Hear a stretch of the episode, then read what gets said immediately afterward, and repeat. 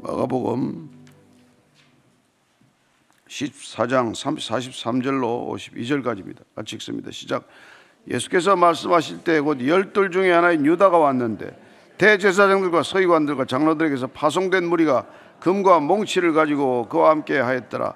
예수를 파는 자가 이미 그들과 군호를 짜 이르되 내가 입 맞추는 자가 그이니 그를 잡아 단단히 끌어가라 하였는지라 이에 와서 곧 예수께 나와 랍비에 하고 입을 맞추니 그들이 예수께 손을 대어 잡거를 곁에 서 있는 자 중에 한 사람이 칼을 빼어 대제사장의 종을 쳐그 길을 떨어뜨리니라.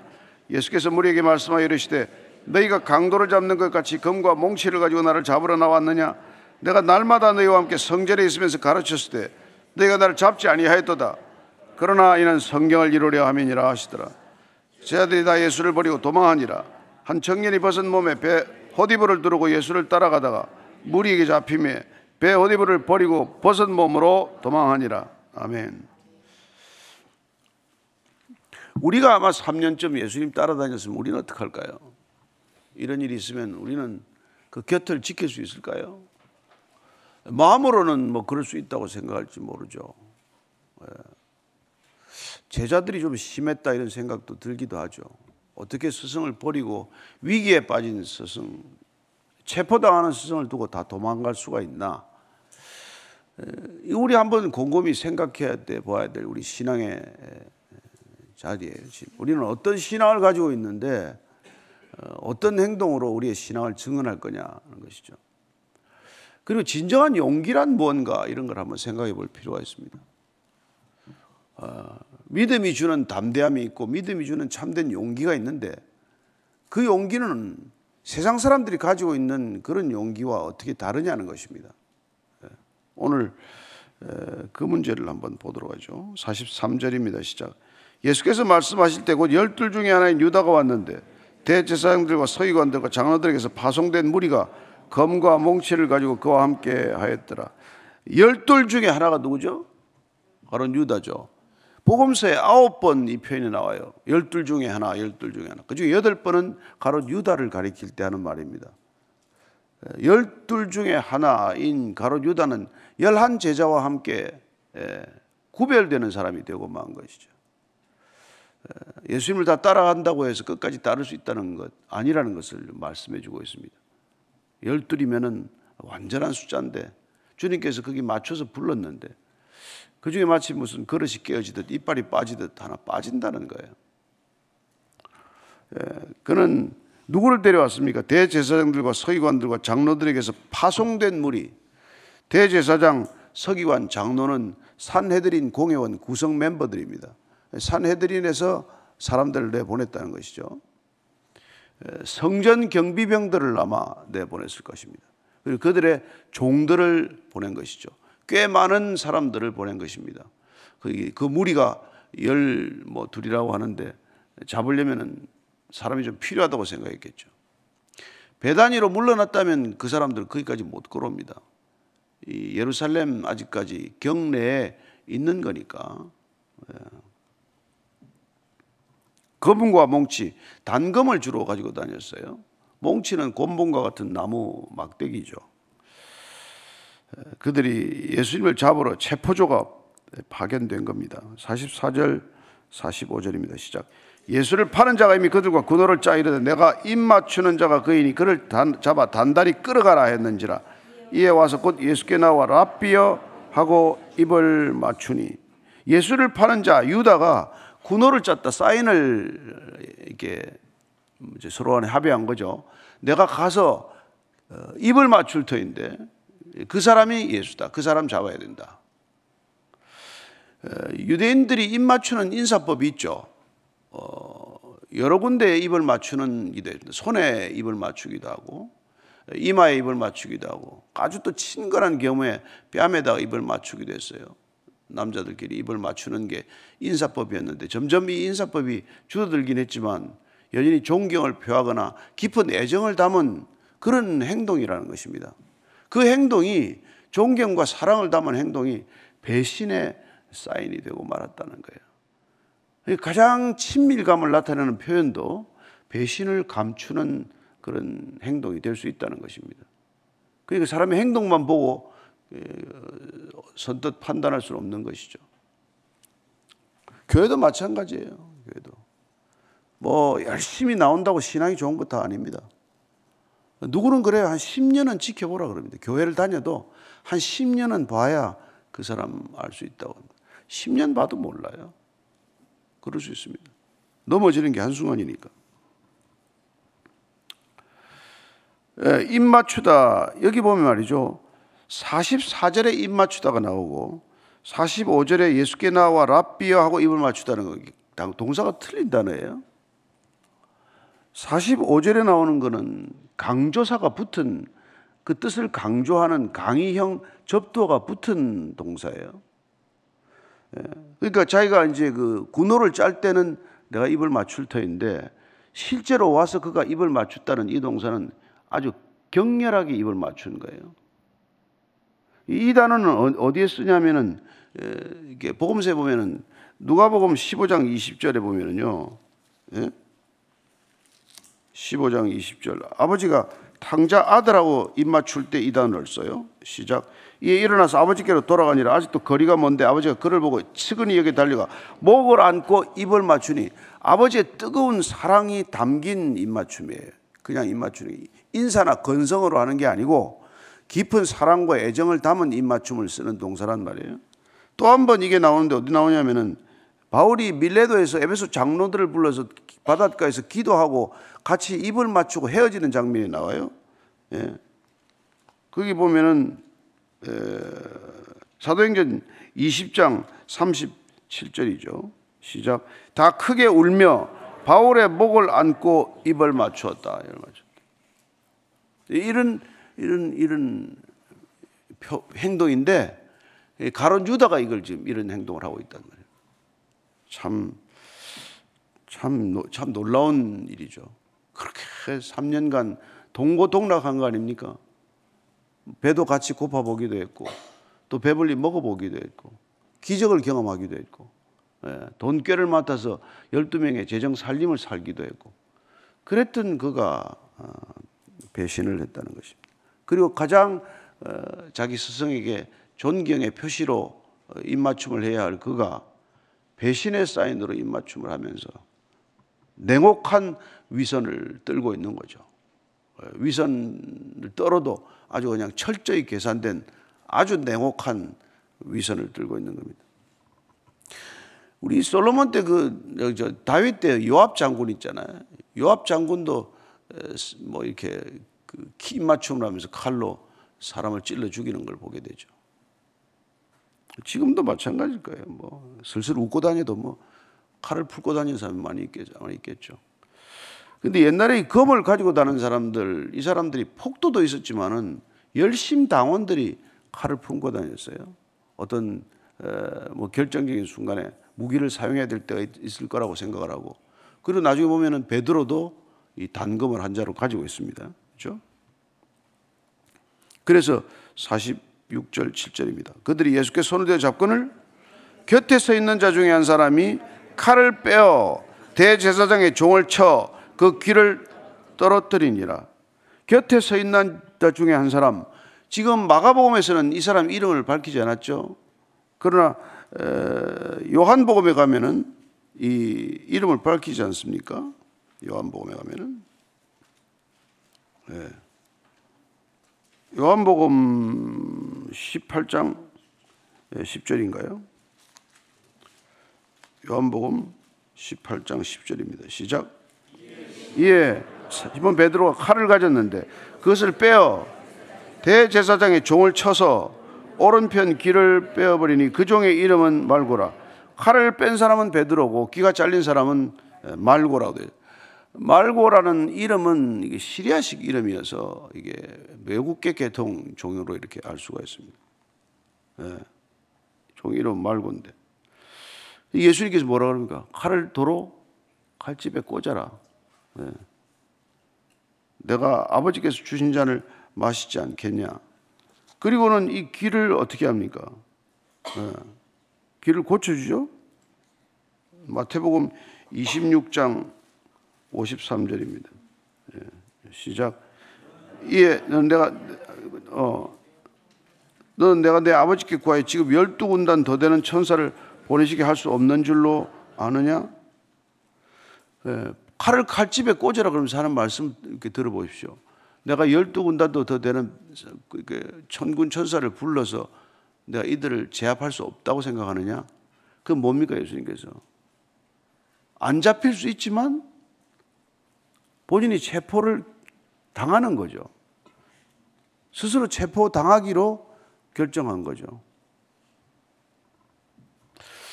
우리가 이렇게 신앙생활 해가면서 겪고 있는 수많은 일들이 있지만, 어, 우리는 이 많은 일들이 하나님께서 허락하는 일이다.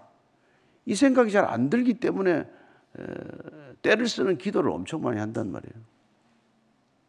예를 들어서 하박국이 지금 뭐 어떻게 이게 외침을 허용합니까? 어, 그 적들의 발에 밟히게 만듭니까? 그 이스라엘이 아수르나 바벨론에 포로로 끌려간다는 게 이게 하나님 믿는 사람들로서 이해가 되겠습니까? 성전을 어떻게 만든 성전인데 그 성전이 다 부서진다는 게 이해가 되겠어요? 그러나 우리가 보면 볼수록 뭡니까? 하나님의 심판은 성전으로부터 시작된다. 하나님의 심판이나 징벌은 믿는 자들로부터 시작이 된다. 하나님의 징벌은 자녀들로부터 시작이 된다. 우리가 수없이 보는 일 아닙니까? 그죠? 예. 그러니까 우리가 그 징벌이 온다거나 어려움이 온다거나 그런 것들이 올 때 하나님께서 친자녀이기 때문에 하나님께서 이것도 베푸시는 거다. 그래서 우리에게 주어지는 고난보다도 하나님은 더 크신 분이다. 이걸 우리가 잊어버리면 안 되는 거죠. 예. 자꾸 우리가 그게 우리 고난에 자꾸 집착을 하고 우리 어려운 상황이나 환경에 집착을 하면 하나님이 점점 작아져서 하나님이 사라져 버린단 말이에요. 그러나 우리에게 주어진 고난이나 어려움에 집중하지 않고 이 모든 것들을 포괄적으로 바라보게 되고 예, 시야를 넓히고 지경을 점점 넓혀서 보면은 마치 무슨 카메라에서 줌에 있던 걸 점점 줌아웃 하면서 이 전체를 어, 보게 하듯이 파노라마 전체를 보게 하듯이 하면은 아 하나님이 무슨 일을 하고 계신지가 조금 더 구체적으로 드러나게 된단 말이죠. 예.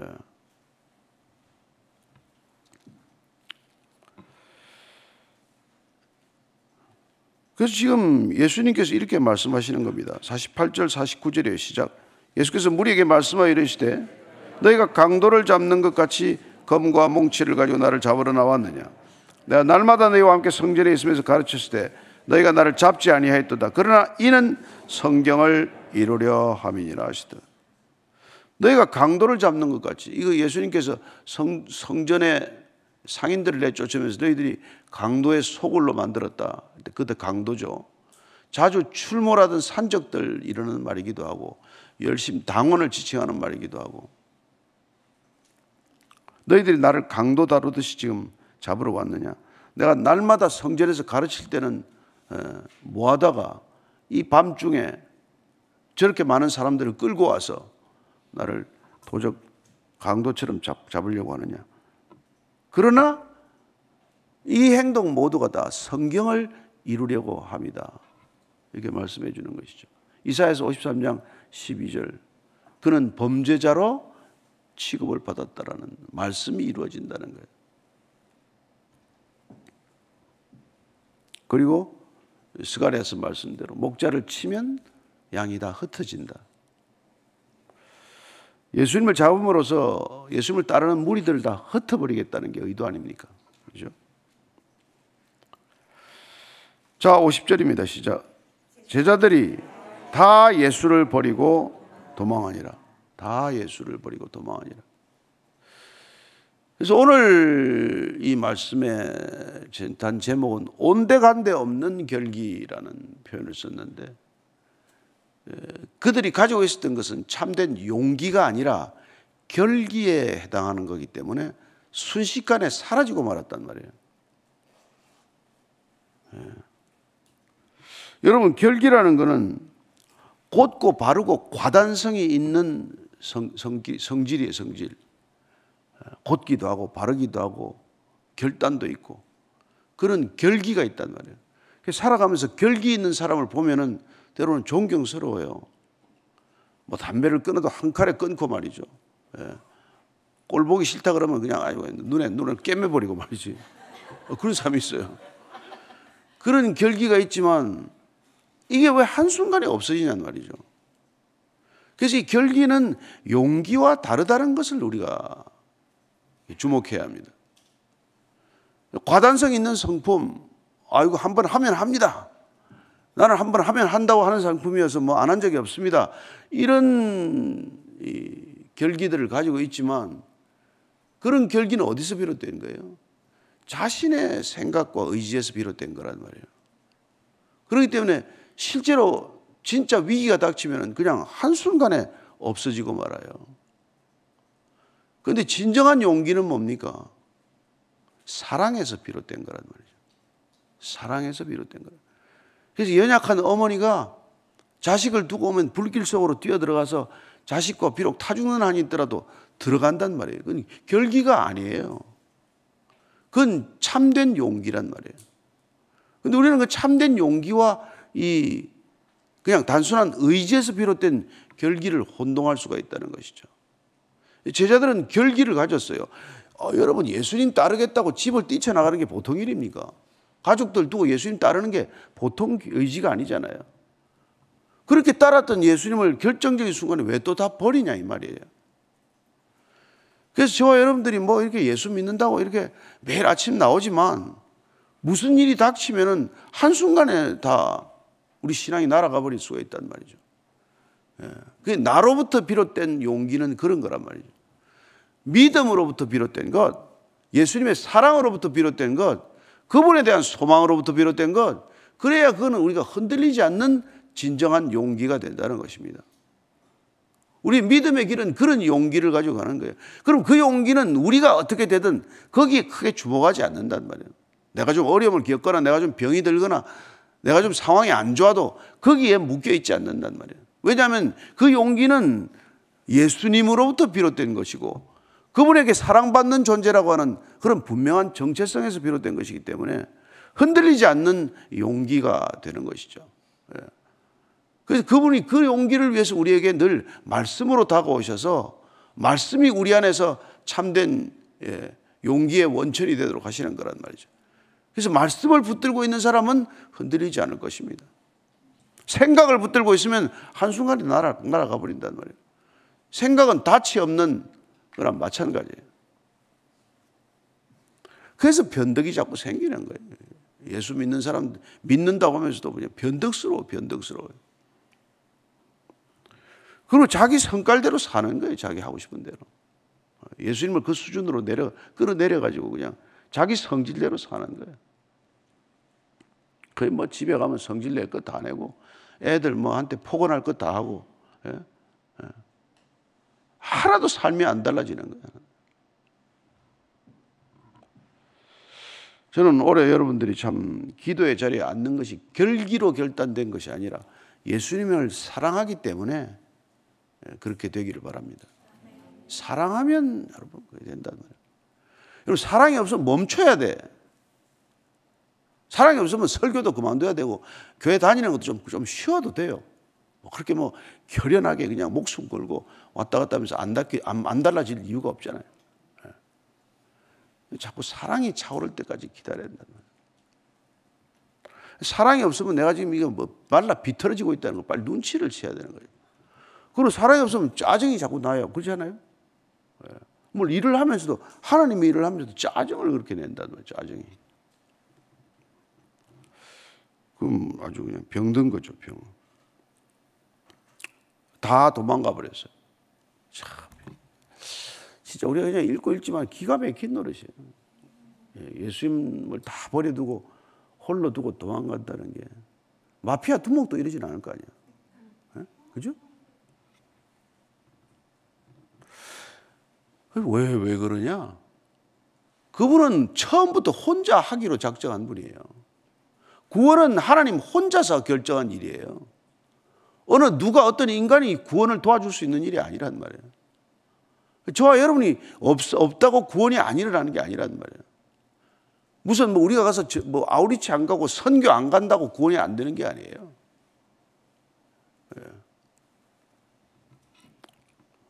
참 저는 예수님께서 지금 뭐 이런 무슬림권이나 힌두권이나 이런 데서 끊임없이 그분은 일하고 계세요. 놀라운 소식들이 있거든요. 예. 말도 안 되는 일들이 있어요. 51절, 52절 이게 아주 특이한 구절이에요. 같이 읽습니다. 시작. 한 청년이 벗은 몸에 배 호디브를 두르고 예수를 따라가다가 무리에게 잡히며 배 호디브를 버리고 벗은 몸으로 도망하니라. 동일한 이 본문, 게스테마네 동산에서 예수님이 체포되는 동일한 본문이 사복음서에 다 있는데 유독 마가복음에만 무슨 한 청년이 느닷없이 나와가지고 발가벗고 도망갔다는 얘기가 왜 나오는지 궁금하죠. 이거 자기 얘기예요. 자기 얘기라고. 마가가 자기가 어떻게 그 자리에 있었고 어떻게 그 자리를 피했는지를 양심 고백과 함께 마치 책에다가 저자 사인을 하듯이 한 편에 슬그머니 써놓은 거예요. 지금 최후의 만찬이 있었던 곳을 우리는 마가의 다락방이라고 부르지 않습니까? 마가라고 하는 요한 그 집이 좀 넉넉하고 여유가 있어가지고 예, 그 집에서 최후의 만찬을 했어요. 마가는 열두 제자가 아니죠.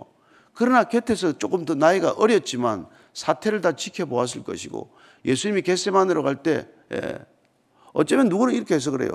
이 경비병들이 먼저 마가의 다락방으로 찾아왔을 때 마가가 이 지금 호디브를 두르고 알려주러 갔다고 본 거예요. 알려주러 갔다고. 갔더니 거기도 경비병들을 만나자. 그는 혼비백산에서 도망을 갔다는 것이죠. 혼비브는 이건 세마포를 말해요. 그러니까 죽은 사람들 나중에 가장 곱게 싸는 배옷이죠. 이런 거 입는 사람은 좀 돈이 있다는 뜻이에요.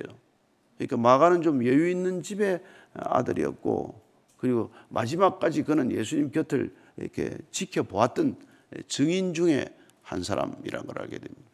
비록 열두 제자는 아니더라도 그는 이 마가복음을 쓰는데 결정적인 공헌을 했고 마가복음은 주로 베드로 얘기를 듣고 쓴 걸로 되어 있지만 그러나 이 마가복음이 누가복음과 마태복음에 먼저 쓰여졌던 걸로 봐요.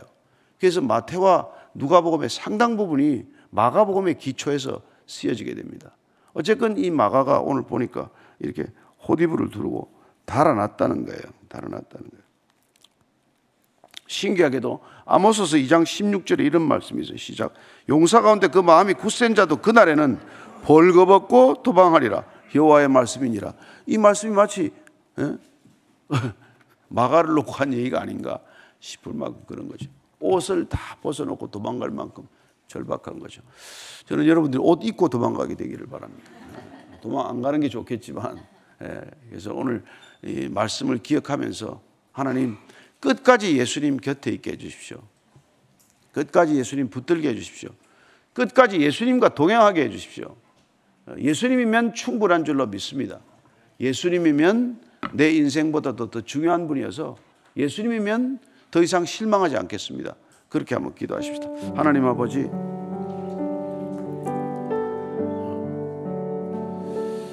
우리는 많은 것이 필요하다고 생각합니다. 이것도 있어야 되고 저것도 있어야 되고 또 많은 것이 부족하다고 생각합니다. 이것도 부족하고 저것도 부족하고 능력도 부족하고 관계도 부족하고 돈도 부족하고 아닙니다, 주님. 주님이 함께 계시면 부족함이 없다는 것 저희들 고백할 수 있습니다. 주님이 함께여서 부족함이 없습니다. 하나님이 아버지여서 부족함이 없습니다. 주님이 목자여서 부족함이 없습니다. 내 인생 더 이상 부족함이 없다는 고백 주님께 날마다 올려드리는 담대한 믿음의 선포가 있게 하여 주옵소서. 하나님 세상은 모든 것이 부족하다고 불만을 볼멘 소리로 털어놓는 것입니다. 그러나 저희들 입술에 부정적인 언어가 사라지게 하시고 없다는 말 사라지게 하시고 모든 것 차고 넘친다는 고백 우리 날마다의 고백이 되게 하여 주옵소서. 하나님, 하나님이면 적합니다. 하나님이 아버지면 부족함이 없습니다. 예수님이 주님이면 부족한 것 없습니다. 날마다 고백하는 담대한 그리고 풍성한 삶을 살게 하여 주옵소서. 이제는 십자가에서 전부를 주신 우리 구주 예수 그리스도의 은혜와 하나님 아버지의 크신 사랑과 성령의 깨닫게 하심과 교제케 하심이 오늘도 말씀이면 충분합니다. 예수님이면 차고 넘칩니다. 고백하는 이 자리에 고개 숙인 참된 그리스도의 제자들 위해 그리고 아름다운 교회 위에 지금부터 영원까지 항상 함께 하시기를 간절히 축원하옵나이다. 아멘.